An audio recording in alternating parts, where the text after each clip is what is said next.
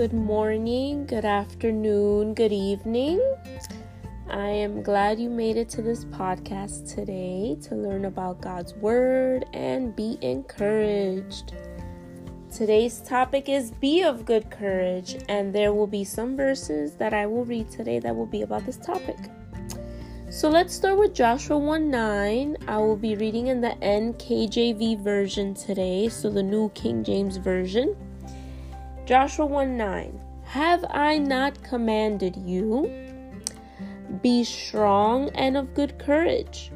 Do not be afraid, nor be dismayed, for the Lord your God is with you wherever you go.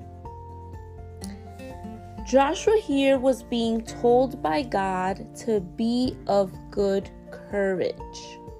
So, what does this mean, and why should he be this way?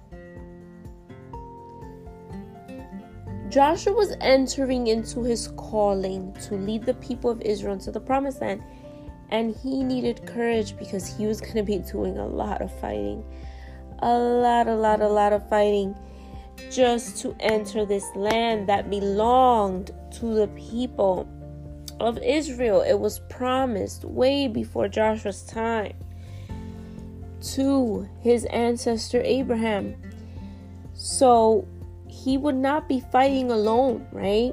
I think sometimes when we're called to fight, we think we're fighting alone. But first of all, God was with him, and he also had an army, right? God equipped this man, he was a warrior. And maybe Joshua felt afraid, right, at that moment. I'm pretty sure, right? God was noticing something within his heart. Um, but one thing was certain is that God was with him. God was with him. He told him not to be afraid. He told him not to be dismayed because he was going to be with him wherever he goes. And that is just an encouraging word for all of us today. That God is with us wherever we go. There are other verses in the Bible that mention this phrase. Two of them are Psalm 27:14 and Psalm 31:24. Psalm 27:14 says, "Wait on the Lord, be of good courage, and he shall strengthen your heart." Wait, I say, on the Lord.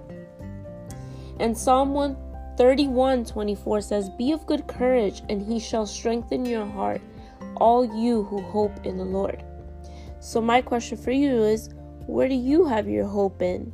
Do you have your hope in what's happening in the world, or do you have your hope in the Lord? David wrote these Psalms, and they were a declaration of faith in hard times during times of adversity. But David still carried on with his trust in the Lord. And he encourages listeners, right? This music that he created through um, this music, he's encouraging us, right, to continue moving forward, to have hope, and we will be strengthened by God.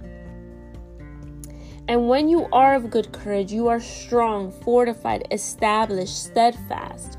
You withstand, conquer, prevail. You are amatz or almatz. That's the word in Hebrew. So let's be like a Joshua and a David, but most importantly, let's be like Jesus, who went through the most difficult experience of all. He was beaten, he was bruised, he was tortured, and he died for our sins. But he was of good courage and he moved forward to the goal, towards that goal, right, of saving us through his death and resurrection. And if you don't know the Lord as your Savior, it's as simple as ABC, and I have it in the description box. But is A, admit that you are a sinner and that you need a Savior. That's the first step. B, believe in your heart that Jesus Christ is Lord. He's the leader of your life. C, confess your sins and commit your life to Him asking Him for forgiveness and to write your name in the book of life. And do not wait until tomorrow because tomorrow is not promised. Let's make this decision today. I hope and pray you were blessed by this message today. Share with others. The link is in the description box. Share your testimony as well. Be of good courage amidst any circumstance.